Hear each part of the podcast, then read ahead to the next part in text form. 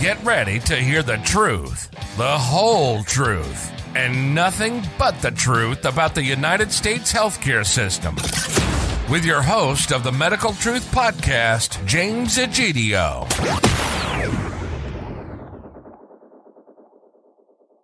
Hi, I'm James Egidio, your host of the Medical Truth Podcast, the podcast that tells the truth, the whole truth, and nothing but the truth about the American healthcare system. My guest is a biomedical engineer whose son has autism. He believes his son's autism is caused by the MMR vaccine. In August of 2014, he released a video of a recorded phone conversation with Dr. William Thompson, a researcher at the CDC. Dr. Thompson claimed to have evidence that the CDC altered the rules of data collection for a study in order to omit data. This was highlighted in the popular documentary called Vaxxed, which is posted on the free resources page of the medicaltruthpodcast.com. My guest has also recently collaborated with Children's Health Defense and Robert F. Kennedy Jr., where he wrote a book called Vax Unvaxxed. It is an honor to have on the Medical Truth podcast my guest, Dr. Brian Hooker. Dr. Hooker, welcome to the Medical Truth podcast. How are you doing today? I'm doing great, James. It's a real pleasure to be on your show. Thank you for having me. Absolutely. Absolutely. Please share with the listeners and viewers of the Medical Truth podcast about who you are and what you do and your story. I currently serve as Chief Scientific Officer of Children's Health Defense, and that's an organization that was started by Robert F. Kennedy Jr. back in uh, 2016, 2017. And I am a biochemical engineer by training. I also was up until May a university professor at a small university in Redding, California, and I've since retired. So now I can work full time at Children's Health Defense. I've been involved in biotechnology research and biological research for 35 years since I received my PhD back in 1990.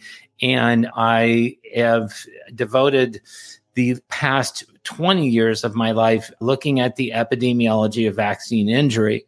And my primary reason for doing that is because my own son was injured by his infant vaccines when he was just 15 months old and, and sustained a very profound vaccine injury.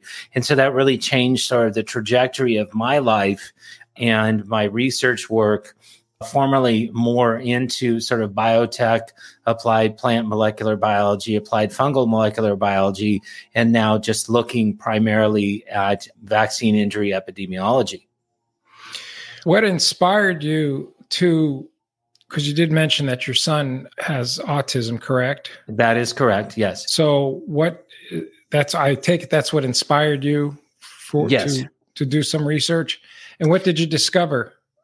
Very early on, I I contacted CDC scientists directly because there was so little that was known about vaccines and autism and so little information. First of all, I, I was seething angry because many of the vaccines that my son received had mercury in them and I had no idea. That's not on that's not on a vaccine informed consent sheet. And so I was very angry about that. Why would you put a neurotoxin in vaccines in the first place? And so I called out CDC researchers starting in 2001. I, I had alphabet soup behind my name. So I thought I might as well call some uh, other scientists with letters behind their name and let's get to the bottom of this. And CDC, uh, through denial and deception, has stated that there's no relationship between vaccines and autism. And that's absolutely preposterous. There's nothing further from the truth.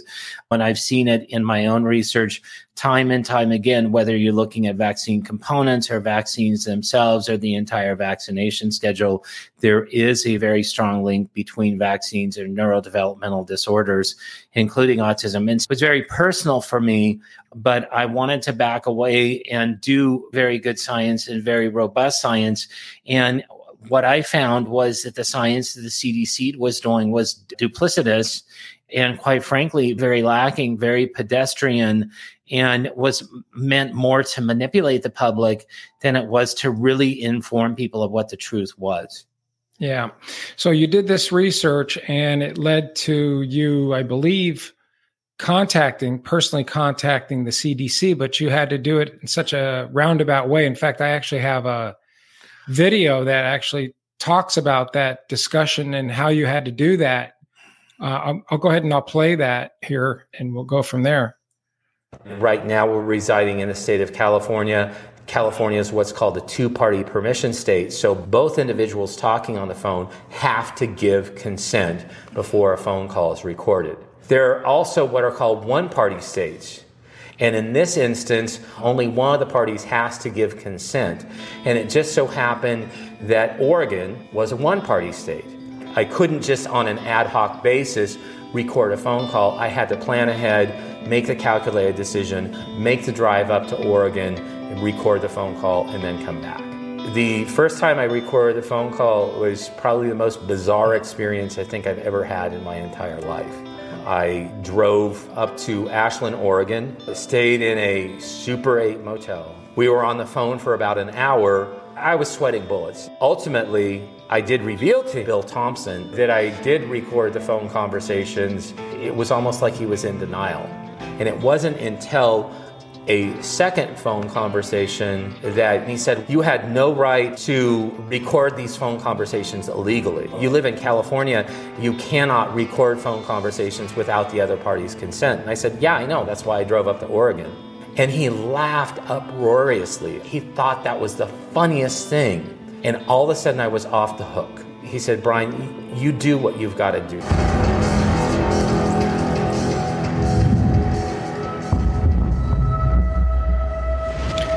So that conversation, how did that transpire? The actual with this Mr. Thompson from the CDC. You contact him, and what happens? It's interesting because I contacted Dr. Thompson originally back in 2001, and he was very brusque and he blew off my concerns. Said essentially, my daughter got all the same vaccines as your son, and she's absolutely fine, which is one of the least scientific statements I think I've ever heard in my entire life, and absolutely very callous.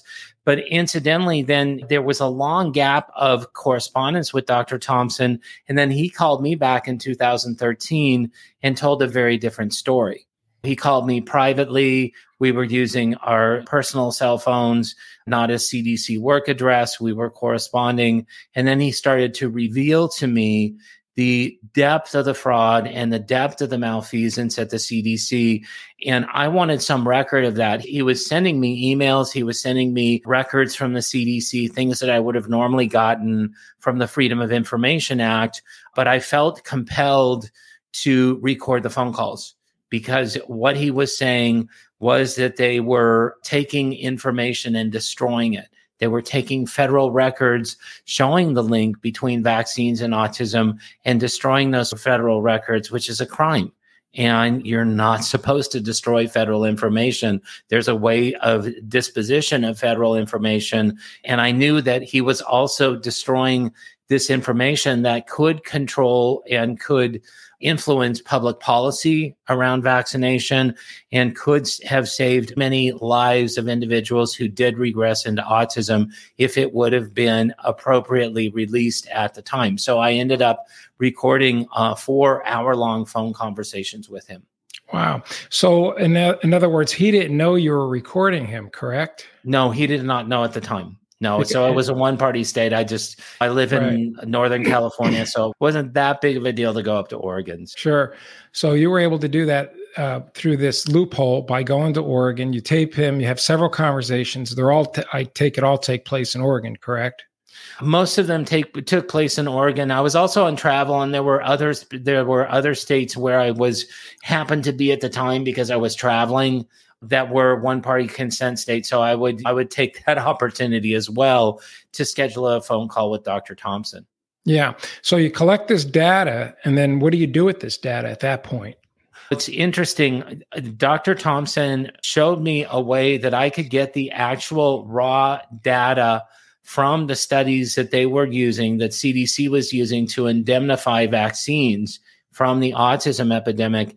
And so I reanalyzed that information and I found what he found. He was the head epidemiologist in the study. And back in 2001, he saw that African American males, when they got the MMR on time, were three times more likely to get an autism diagnosis than if you just delayed the MMR until after three years of age. And they buried that information. So I redid the analysis, got the same results as him, ultimately published this into a in, in a scientific paper in a journal Dr. Thompson then revealed he came public in August of 2014. And as soon as he came public, then the journal in which I published all this information retracted my article. And right. so, so, they took it down. It was really, it was preposterous. I, I tried to get solid rationale for why are you taking down my paper? Why? And I never really got a straight answer. So I went to a different journal and I republished everything later in 2018. Yeah, yeah. I saw where there was a another paper that was written that's online where it kind of rebutted some of your research and what you did. And then you have a forward or an actual uh, testimonial by a Dr. Paul Thomas, who I've actually interviewed in the past, who actually lost his license because of what you did. He took it even further, though, in terms of collecting the data and having a friend of his who's a neonatologist put together the data with him and then even extrapolating that data based on patient visits at his office and then he presents it to the CDC and he presents it to the Oregon Board of Medicine and they take his license away. Incredible. And yeah, I'm good friends with Dr. Tom Thomas and he he all he was doing was showing that the vaccine friendly plan that the Oregon Medical Board had earlier challenged him if this is such a good plan, if it's such a good plan to delay vaccination in children, or it's such a good plan to not vaccinate children, prove it scientifically. And so he did it. Right. The Oregon Oregon Medical Board had said prove it. He proved it and he was paid by that by proving it by getting his license suspended in an emergency suspension and that was literally hours after that paper was published so there's obviously a cover up from what you're saying then with this whole mmr uh, vaccination tied to uh, autism correct yeah, it, it goes much further than just the MMR vaccine. The CDC has only looked at two things regarding the autism epidemic and vaccines, and that's the MMR and it's also the mercury containing preservative thimerosal that is still in the flu shot that's given to infants and pregnant women. And there, the CDC has only looked at those things, but when you look at the collective vaccination schedule, which I have done, which Dr. Thomas has done, which Anthony Mawson, James Lyons Weiler, we've all done, you see something very similar. You see a relationship between vaccines and autism. Yeah. And when I was talking to Dr. Thomas, he had mentioned that the not only the ties and the connection to autism, but he was when he was extrapolating the data, he was seeing more childhood illnesses in the vaccinated versus the unvaccinated. So without uh, any doubt in his mind, these vaccines cause more harm than good. I can echo that. I've done two different studies that are published in the peer reviewed scientific literature and the first one, we looked at actual data from three different medical practices in different locations across the country. And we saw increases in infections, increases in developmental delays, increases in gastrointestinal disorders, increases in asthma.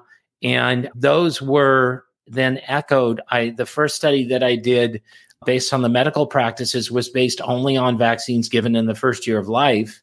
And then we expanded the study and looked at the entire vaccination schedule for those children who are completely unvaccinated versus those completely vaccinated.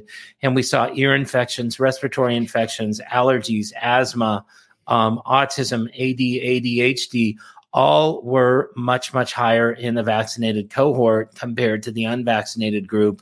And literally, the results have jumped off the page. I've seen it. Dr. Thomas has seen it. Anthony Mawson has seen it.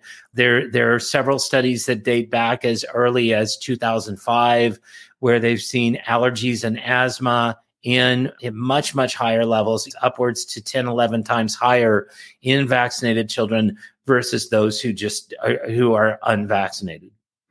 So, and what and how is the uh, CDC responding to any of this? Really, crickets.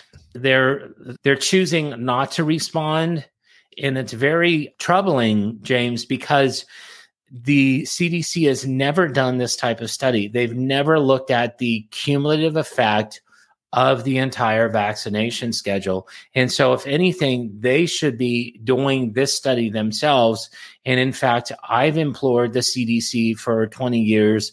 Mr. Kennedy has implored the CDC for nearly 20 years mm-hmm. to do this study, to just look at what are the long term health impacts of giving children 73 vaccines between ages 0 and 18 and they just refused to do the study. So independent researchers among with me and uh, among my colleagues have done the job instead and this is what we found. Yeah. And it seems like they just keep pushing the narrative. And now of course with the covid vaccine the bio i call it the bio weapon they just keep pushing that and that kind of pushes the childhood vaccinations aside, it's more of a distraction for, okay, now we're going to compound the vaccination program with this new messenger RNA technology. And uh, it's the parents who want don't want the kids vaccinated have no choice at times because the schools and the school districts are saying no you have to have the vaccines in order for to, for your kids to to go to school so what where does that where do you draw the line if you're a parent? A lot of school districts and a lot of states will flat out lie to parents about the vaccination status. In 45 states in the United States, you can get either a religious exemption or a personal belief exemption or what's called a philosophical exemption to vaccination. And if you live in those 45 states, then you have recourse and you can simply opt out of the vaccination schedule for your ch- children. That's a that's a secret. Uh, unfortunately, in many school districts will purport that vaccines are required. They must be you must be adhered to. But for 40, 45 states, that is not the truth. For the five states that remain, that would be California, New York, West Virginia, Connecticut, and Maine, then you you are required a medical exemption. You re, the only type of exemption would be if it's medically necessary that you don't get that vaccine. So those are parents that have to make really tough choices, and we found refugees from the state of California because of that that dirty little fact and from the other states because parents don't want to vaccinate their children and they want to have the bodily autonomy in order to have their children participate in public school participate in private school. So they ended up I know many families who have moved out of state. Yeah yeah. I'm sure it's also pushing a lot of parents to homeschool their children too correct Absolutely, and I'm I'm a homeschool fan. I I homeschooled uh, my wife and I homeschooled my son. It's a little bit of a different situation because of his developmental delay. There were other compounding factors, and and we did live in a state where we could have opted out of vaccination. But I, if that's an option, if families have that option, I find it to be uh, very enriching, very fulfilling. But I also understand that some families they just don't have choices. They don't have these options, unfortunately. Yeah, yeah.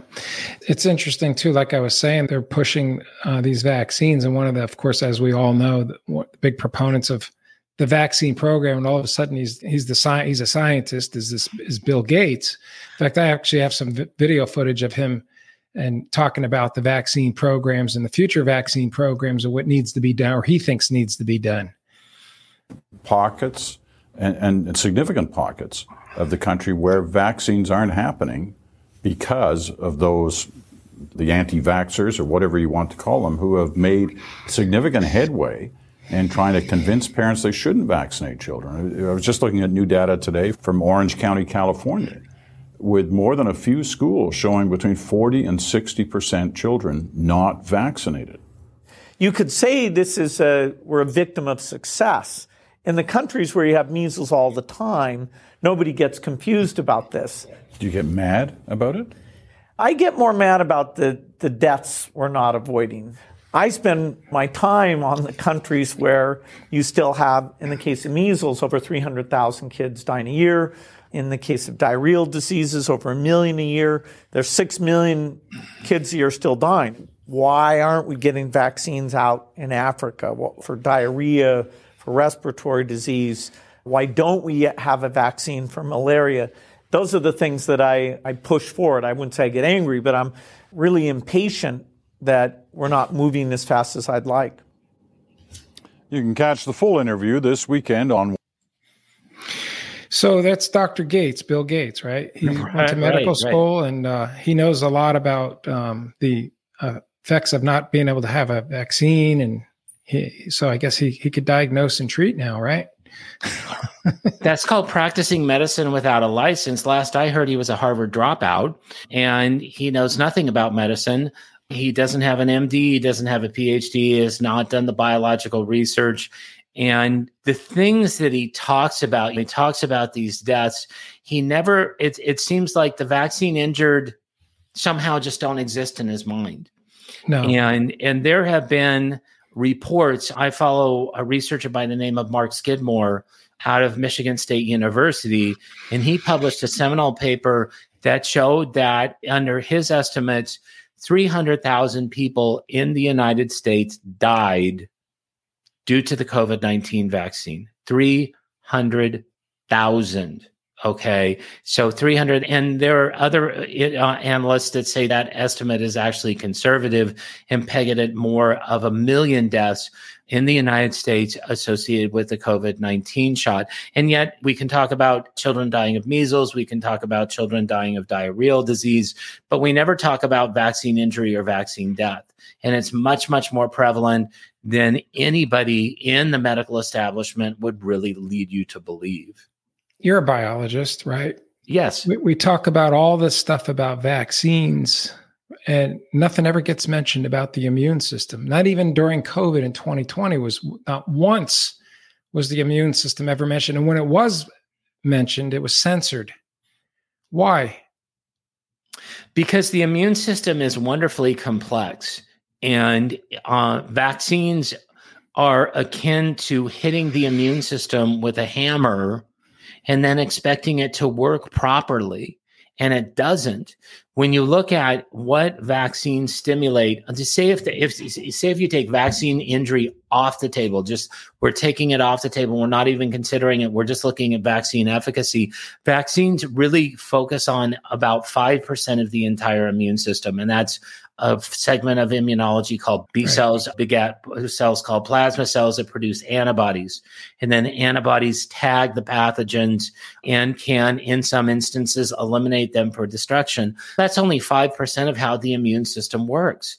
The innate immune system, which is a very much larger component of the immune system, is the first line of defense. And then you have another part of the acquired immune system called T cells. T cells are not stimulated by vaccination, and neither do they participate in the reactions that would be associated with vaccination and so you, you're looking at such a small portion of the immune system that was developed when we knew so little about the immune system. And yet that technology has not progressed. It's not gotten better. It's not gotten more efficacious. It's just that the safety issues and the lack of efficacy over the years have been just swept under the rug. Yeah. What is it going to come down to? Because it seems like they just want to continue to push the narrative on vaccines as far as making them mandatory, or what's it going to come down to? I think some of what we saw, James, was uh, really played out during the COVID 19 pandemic because a lot of the information that came out regarding the COVID 19 vaccines and the rollout, Operation Warp Speed, was Operation Cut Corners.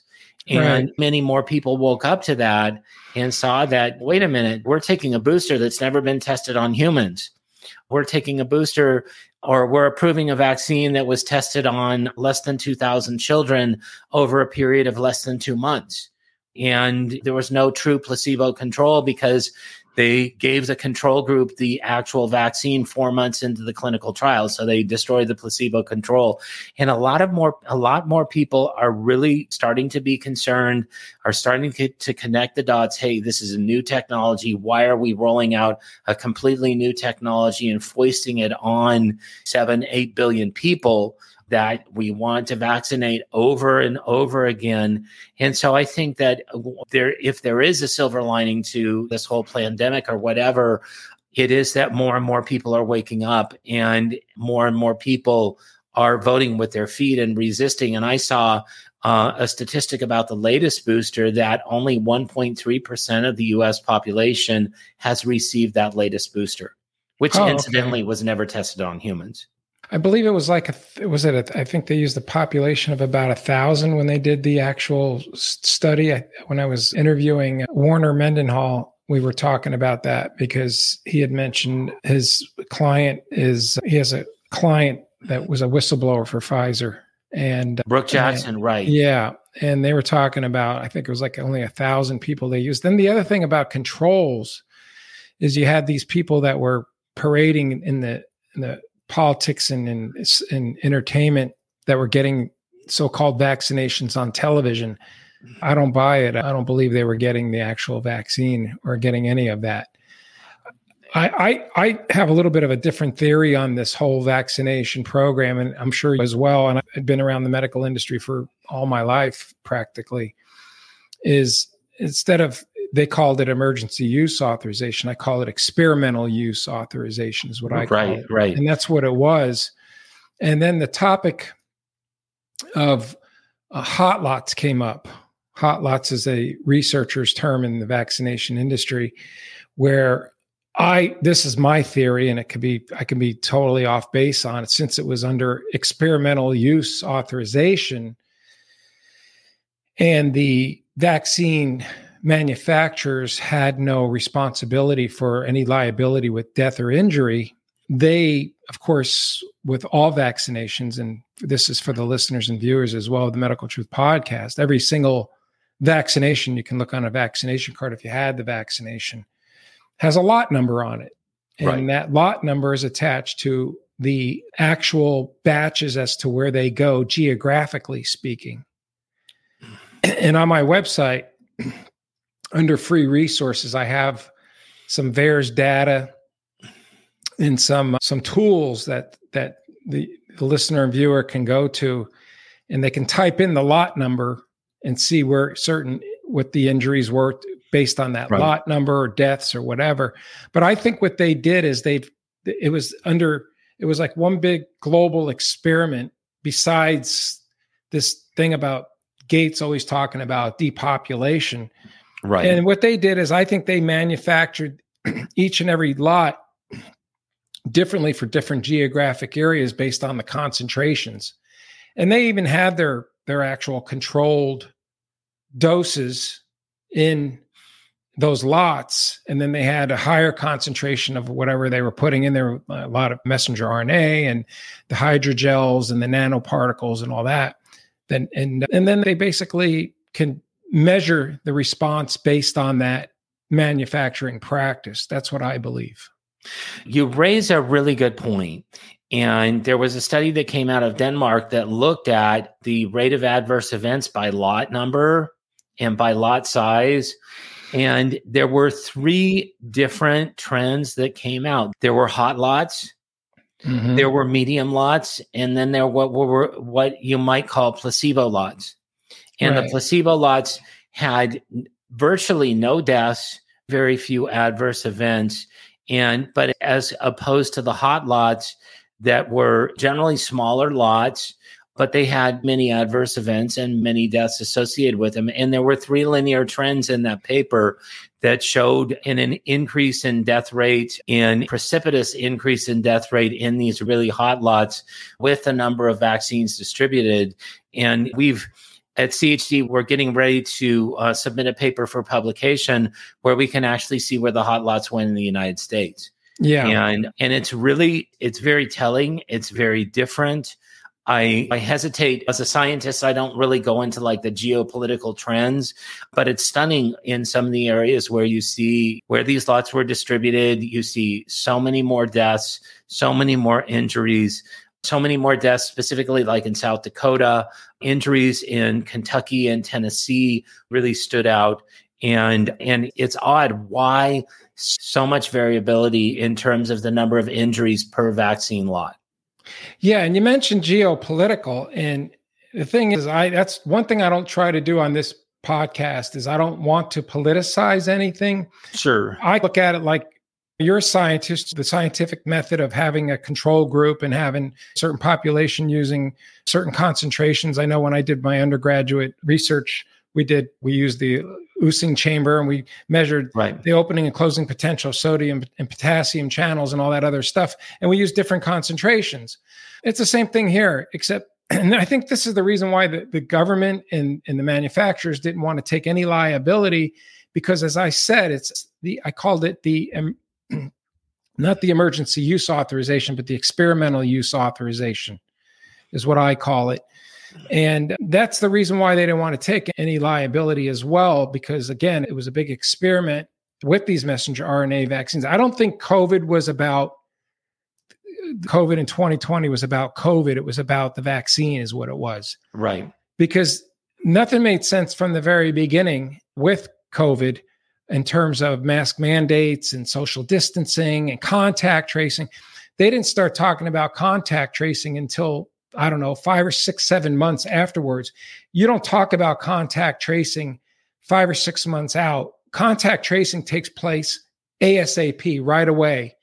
You start to track the first spreader, the first vector of that particular virus, and then you start keeping track of it. And they had the resources for that, but they had to cover their butts by coming up with all these different uh, narratives in the middle of the game. So the right hand never knew what the left hand was doing. Even Fauci was talking about mask, don't wear a mask. And I even did a, a, little short segment on that is that it was a sick and twisted game of Simon says of take off the mask, right. put the mask back on. So it was a big joke. It was a really big joke. And we had gone through COVID in the out in with SARS, sudden acute respiratory syndrome, when I had the medical house call practice back in the fall of 2003 and four, we went through a, was a, a, COVID outbreak, which was SARS. It was a, a flu season that year. And when you look at when you look at the intent in 2020 we were it was like we were and i'm going to borrow your term we played this game of simon says and but everything then pointed out to vaccinate vaccinate right. roll out the vaccine and obviously, that was a ploy, and it was a ploy to marginalize things that would work, like zinc and vitamin C and vitamin D3, hydroxychloroquine, ivermectin. All of those were marginalized because that would take away the emergency use, uh, use authorization, the ability to authorize a vaccine. And that's all they were going to do. And that's all they really wanted to do.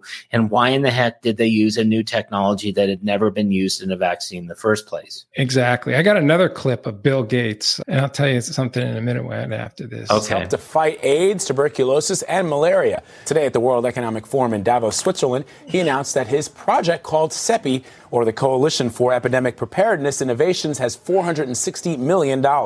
He sat down with CBS News to talk about how that money will go to preparing for the next great epidemic.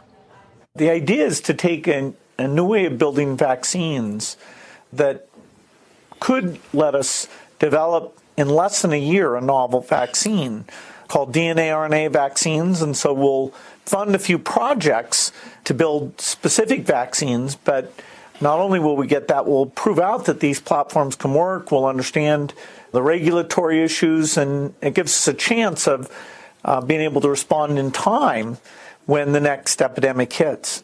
We're in the same situation uh, we were in before, where it takes years uh, to build a new uh, vaccine. But the scientific idea of, of these new platforms uh, could radically change that uh, so that a lot of the steps are sitting there ready the factory piece, understanding the regulatory piece, and you just have to plug in some information, do some quick safety profiles, and then you can get into manufacturing quite rapidly. We need vaccines for a lot of things, not just epidemics. We need a HIV vaccine, a tuberculosis vaccine, a malaria vaccine. All of those things are in the works, and over the next decade, I think most of those we'll get solutions for. So this is the Goliath we're up against.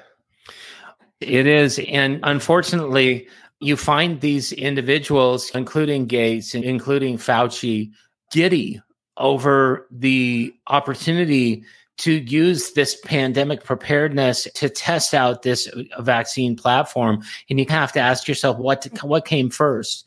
They were doing pandemic simulation simulations around a coronavirus in the fall in September of 2019, and they were talking about how it would be SARS-CoV that would be the next pandemic. And they yep. were right, these prognosticators. And so you have to ask yourself, and then it's followed up by the Wuhan lab leak, which was verboten. Nobody would talk about that. And of course, you were unscientific if you talked about the lab leak.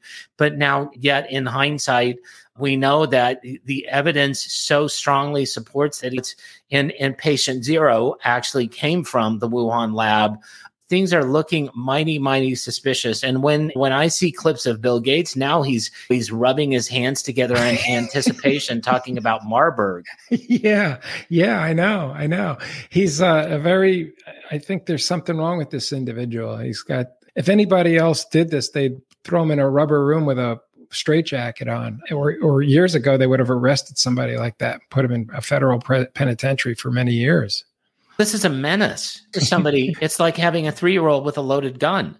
You, you just you cannot do this. And yeah. when you look at his his expertise or his lack of expertise right. in this particular domain, and yet he's he's setting policy with the bigwigs and flying private jets to Davos and figuring out what they're going to do with the proletariat while while the pandemic was the one the hugest redistribution of wealth on record it's just absolutely preposterous. Yeah, and this can be stopped because if you look at this, and I tell everybody, and again, I designed this podcast and I, I keep the politics out of it as I and I parroted so many times on this podcast. When it comes to these vaccines, take the politics out of it. You yes. have a God-given right to choose what you want to do with your body. You don't need Joe Biden. You don't need Donald Trump, you don't need any of these people to tell you that you got to get this vaccine. Not even Bill Gates, not Soros, not any of these people. They don't rule your body, you do, and it's your God-given right to get to to take the vaccine if you want. And uh, listen, I don't begrudge people that want to wear a mask. You want to wear a mask, have at it. Wear t- 20 of them. But don't throw it down, shove it down my throat that I got to wear it or take a vaccine that's going to kill me or give me some kind of illness because it's not right. going to happen. And I tell people, take the politics out of it. And this has caused so much division. And this is both sides of the political spectrum, by the way. This is not just any one side, right? Because they're all in on, in on it together. And this is to divide and conquer people. That's what this is all about, is to divide. All these distractions are to divide us, to divide and conquer. And it's a club, and we're not in this club is what it is. No, we're not in the club and I will I will echo your sentiment of taking the politics out of vaccination. We're always told that we need to do things for the greater good and there was so much jingoistic slogans about right. know, taking the vaccine and it was an American thing to do and people were virtue signaling on social media right. when they got the COVID-19 shot. Take it from somebody that has a vaccine injured child. It goes down to the individual. You make these decisions based on your own bodily autonomy and based on the individual. Nobody gets a pass. It's not like vaccine injury just picks certain people and you are somehow exempt from doing it. Nobody really gets a pass, and anybody is susceptible to having some type of life changing vaccine reaction. Exactly. So, your book, Vaxxed Unvaxxed, what is that about? You want to share that with the viewers and listeners of the Medical Truth podcast? What we did is we looked for the studies that were hiding in plain sight that the government refused to do. And eh, this was precipitated by a meeting that Mr. Kennedy had with Anthony Fauci and Francis Collins in 2017. And the specific reason for the meeting was to ask them where the Vax Unvax studies. They could produce none. Fauci swore up and down during the meeting, yes, these studies exist. They even wheeled in carts that had papers on them and they looked through them. And when they determined that none of these were really Vax Unvax studies, then Fauci threw up his hands and said, I'll just email them to you. And of course, that's the last that they heard from Fauci. But then Bobby contacted me in 2019 and said, let's look for these studies. Let's look and we'll look on the National Library of Medicine, other reputable web services like the ISI World of Science, and we will find studies where they had unvaccinated control groups. And we will, and we started featuring them on Bobby's Instagram account and I thought when he called me in 2019, I thought, oh, we'll get a dozen or so. We'll get a few. We'll find a few of these studies that are that I I knew of a few just off the top of my head. But boy, 60 studies later, even prior to the pandemic and vaccine injuries associated with the COVID-19 shot, in 60 Instagram posts later, Bobby gets deplatformed from Instagram, and we decided to write a book. And so we kept on doing research did research for two more years and filled in the COVID 19 chapter. In here, we have a book that has over 100 studies where they have an unvaccinated control group. And so we wanted to highlight what happens when you have a vaccinated versus unvaccinated study. What has the government been trying to cover up? What have they been lying about? And when we find these studies hiding in plain sight, what do they say? Yeah, yeah. There's a you mentioned something about 12 points about the vaxxed, unvaxxed, and, and that's right. What are some of those? Just to briefly go over those. One of the one of the issues is that the FDA does not do placebo-controlled clinical trials for vaccines. Very rarely will they use a true saline placebo. Of course, the placebo is what you give the control group in any experiment they you give them some substance and then they're blinded in that they don't know whether it's the vaccine or the placebo. But vaccines get a pass. The placebo controlled study is the gold standard for the FDA for drugs and biologics. But somehow for vaccines you can use other vaccines as a control. In fact when they approved the Gardasil 9 vaccine which is the vaccine that is purported to prevent cervical cancer. When they tested that out for the FDA clinical trials, they used the original Gardasil form- formulation as the control. And so FDA does not do, and we were hard pressed. We went through FDA clinical trial after clinical trial. We could find no placebo controlled clinical trials. They were all done using other vaccines as the control other vaccine components as the control. And it was done basically to minimize the difference between the adverse events in the experimental group, the vaccinated group, and the adverse events in the control group. You could bring up that control group and what should have been a floor of a saline placebo, they move it up, and then the vaccines don't look so bad. They're to a control. But you had these control groups that had myriad adverse events these and and even with the COVID-19 shot, people will arguably say, yeah, they used a saline placebo. They turned around within four months of the start of the experiment and they started giving the control group vaccines. They actually started giving the control group COVID shots. So they destroyed the control group, and we have no long term safety studies. We have no long term data because there is no control group left over for the Pfizer. There is no control group left over for the Moderna. And I dare say I don't know as much about Novavax, but I dare say they've done the same thing. So they're pretty much uh, full court press on all these vaccines, then on just basically giving them at will the way they want to. The other thing is, I interviewed Dr. William Makis. He's a radiological oncologist out of Canada. And we had a discussion in detail about these new technology that they are using for all vaccines, all messenger RNA vaccines. And now they're saying that the messenger RNA is going to even is entering into the food supply with livestock, with cattle and pork and and even poultry. So I don't know how true that is.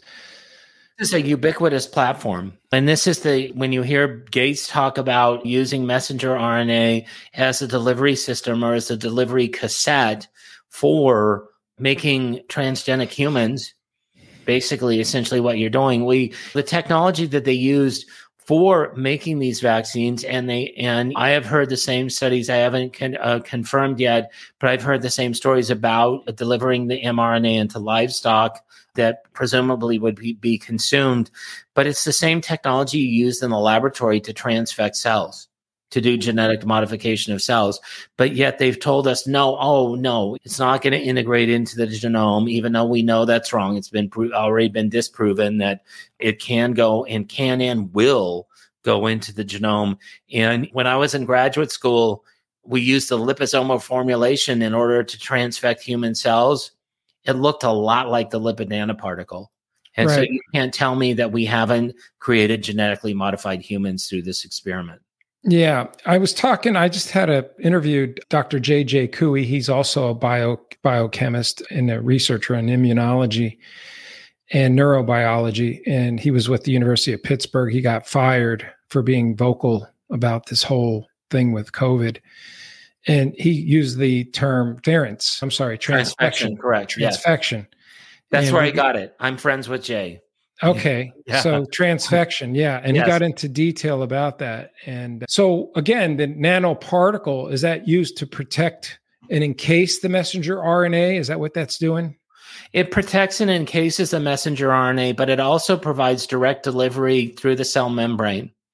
And so what happens is when the lipid nanoparticle membrane, it's like watching, if you ever see two bubbles that are basically membranes, soap membranes interact.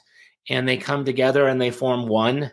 Right. That's the same thing that happens with the lipid nanoparticle is that it becomes one with the cell membrane and then it delivers its payload into the cell. It can do the same thing into the nucleus through the nuclear membrane and so it can get into the nucleus there's no reason why it can't and and the reason why it's made of lipid is it mimics the same composition of cell membranes, and then that way they can deliver the payload or the messenger RNA directly into cells. Right. In other words, the, because the cell membrane, as I remember being having a biology background, is a lipid bilayer. Right. So when you get this nanoparticle that's injected, it goes into the body, it disperses through the bloodstream, right. and then it starts scavenging around looking for different cells in different parts of different organs, and then it penetrates that lipid bilayer of that particular cell, whether it's hepatocytes or whatever the cells may be. Right, right. Circulatory, circulatory, uh, endothelium, whatever. Right. Yeah. So then it goes from what transcription to translation of what the spike protein. Is that what it's doing? It's producing the it's, actual spike. translating the spike protein,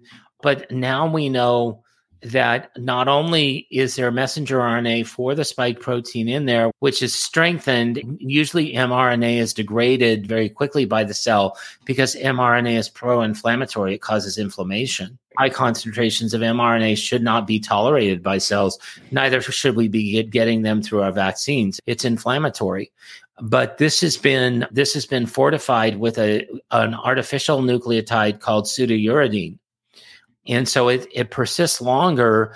And then in addition, there's carryover of DNA contaminants. And that's been verified by looking at different lots of vaccine, lots of vaccines and DNA carryover. And that DNA can directly transcribe, will directly go into the genome of the human cell. And in addition, the mRNA can reverse transcribe, happens all the time.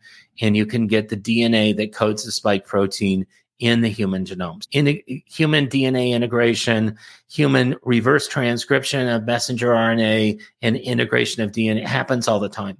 So, is it actually producing these spikes too when it does d- go from transcription, or was it transcription to translation? Uh, I'm, I'm yeah. sorry, translation. Excuse me. Yes. So it's actually producing the spikes too, correct? It is producing this. That was the intent of the vaccine was to produce the spike protein and then the immune system would raise up a response to the spike protein. And once it did raise up the response, then that would be the vaccination and the quote unquote immunization. The unfortunate part of that is that people um, who are suffering vaccine injuries, they're producing spike proteins for periods of up to six months. That's just sure. not good for you. The spike right. protein is toxic. We were told that it was going to stay in the upper arm for two weeks. Right. But that's not the case. And, and even these six month studies that they've done around production of spike protein in humans, usually you, you, would expect that the spike protein could be produced for a longer period of time because usually after six months is when they terminate the study. Yeah. So when this spike protein circulates, it because I know there's a, also the, the theory that it tears up the endothelial cells in the cardiovascular system, especially in the micro uh, vascular system around uh, the vessels that perforate around the, the colon, because I know a lot of people have had necrosis of the colon. There was um, also certain parts of the colon. There was uh, necrosis of uh, people who have diabetes had uh, Right. just raging diabetic neuropathy and and circulatory issues with their lower extremities, particularly in their feet, where the microvascular system is innervated a lot. There's a lot of innervation in the you know in the foot and the Correct. lower extremities. So is that what's the spikes are just basically causing a lot of these clots? Is that what's happening? That's one of the things that's happening. And, and if you look at the spike protein and the interaction with the spike protein with what's called the ACE2 receptor, receptor are on human blood cells and especially a cell type called platelets. And platelets are what activates clotting. And so you introduce the spike protein into the circulatory system, it activates the platelets, then you get microclotting, then you get larger and larger clotting. And then that begats these circulatory disorders. And clots have been shown to build up due to exposure to the spike protein. And it, physiologically, it makes perfect sense. They interact with the platelets. The platelets are responsible for clotting. As soon as you have an activated platelet, then you get clotting events. And I dare say, even those people that have like subclinical injuries, they probably have microcirculatory disorders because of the, the preponderance of clots. You can take any individual and you can look at a clotting assay after they receive the vaccine, and their clotting parameters go way up. Yeah, yeah. I know I've said this on many episodes. I know eight people personally that have, have died from this vaccine. Wow. And yeah, and one as young as what, 30, 30 years old. Mhm. He dropped dead from cardiac arrest. His brother found him dead in the bathroom in his home. And friends that died of cardiac issues uh, shortly after getting the vaccine. One girl I know, she died of uh, liver cancer right away, and she was healthy. Basically, they, they now, in fact, I was just talking to Dr. Rasnick about that Right. turbo turbo cancers. Absolutely horrible. Absolutely horrible. And you're hearing more and more about it. There are case studies now in the literature of lymphoma that is developing mere weeks after vaccination. It starts it starts out looking swollen lymph nodes, just lymphadenopathy, and then they go back and check and lymphoma starts to occur and you I've seen biopsy tissue, I've seen photographic evidence of lymphoma right under the skin in the lymph nodes. And these cancers are very fast, they're very aggressive. And it's interesting in some of the medical li- literature that's more pro pharma, they talk about treatable cancers. Come on, cancer is cancer. Yeah, No, Right. you, can't, you can't brush this off like you tried to brush off myocarditis. right. And they're doing that. They're trying to do that. Oh, exactly. They're trying to normalize it. Yeah, yeah, and it's not normal. I I don't remember young teenage kids dying on a ball field ever. That was unheard of. with Yeah. inflamed myocardium. Incredible. Absolutely incredible. And yet now we have we have these disorders. There was even I can't remember the name of the hospital in New York that had a public service promo about the how common myocarditis was in children. and how you could come to the hospital and they would treat your myocarditis and you'd be all better. Unbelievable. Unbelievable. What advice do you have for parents out there that have children that are going to be vaccinated or have been vaccinated for that matter? I want I want as many people to get this book and read it and really read it. It's got very clear graphics. It distills down the science into what I believe and what Mr. Kennedy believes are understandable terms so you can look at this is what happens with the vaccinated group this is what happens with the unvaccinated group it's it, we tried to make it as clear as that and so i hope that that many parents new parents people considering becoming parents will look at this book, read it, read the book, and then take their book to the med- their medical practitioners, buy them a copy too, and have frank conversations about what vaccines are doing. and Yeah. what the scientific evidence shows. The vast majority of the studies that are in the book are in well-established traditional medical literature. It's not it's not fly-by-night journals and when Right. and predatory journals or what are they going to call them this week. These are papers that have been published in the journal Pediatrics that's associated with the American Academy of Pediatrics, New England Journal of Medicine, other reputable journals, Lancet. And these are so they're they're not ta- talked about very much, but they're hiding in plain sight. So I hope as many people will read the book and will and this will beget more and more conversations with their practitioners so they can make really informed decisions i'm not a medical professional so i don't tell people whether to vaccinate or not but i do want them to know what the science says Yeah. And that's just it. This data that's presented by professionals, this is not conspiracy theory. And these are facts. This is it's these are actual events of of the consequences of getting these vaccines. So this data that's accumulated is not made up because Right. say we're a conspiracy theorist. You're going to spend your time to be a conspiracy theorist and w- waste your time. What do you have to gain? You're not. not a whole lot You're Not not built- there's you're not a whole lot of money in conspiracy theories No, but there is for Bill Gates to be pushing these vaccines. Absolutely. Absolutely. And when you look at somebody that talks about vaccination in one breath and population control in the other breath, it, it makes you wonder. It does. Do you have a copy of the book? I didn't have a. I do. I have a copy of the book right here standing next to me. It's called Vax-Unvax Let the Science Speak. I Yeah, can do that without getting a big glare on it. yeah, yeah. Yeah. And Robert F. Kennedy Jr. and myself. It's not a difficult read. We wanted, and we wanted eye popping graphics that you could show your friends, you can show your practitioners, and we want the message really just to jump off the page. Yeah, it could also be found on skyhorsepublishing.com. That's Correct. skyhorsepublishing.com. It's not on, is it on Amazon too? It is on Amazon still. Oh, good. it's still on Amazon. Still. yeah. And yeah, so you can get on Amazon. You can get it on barnesandnoble.com. Some local Okay, good. booksellers are selling it as well. Yeah, Skyhorse Publishing. And I'll also put on my Substack. That's substack.com forward slash medical truth podcast. I'll post this recording and uh, I'll even put a image of the book and a direct link to the to Skyhorse Publishing for that. Absolutely. I appreciate it. Thank you so much, James. Dr. Hooker, thank you so much for being on the Medical Truth podcast. I really appreciate it. Thank you so oh, much. it's been my pleasure. What a wonderful conversation. Thank you. Absolutely. Thank you, sir. Appreciate it. Thanks for listening to the Medical Truth Podcast.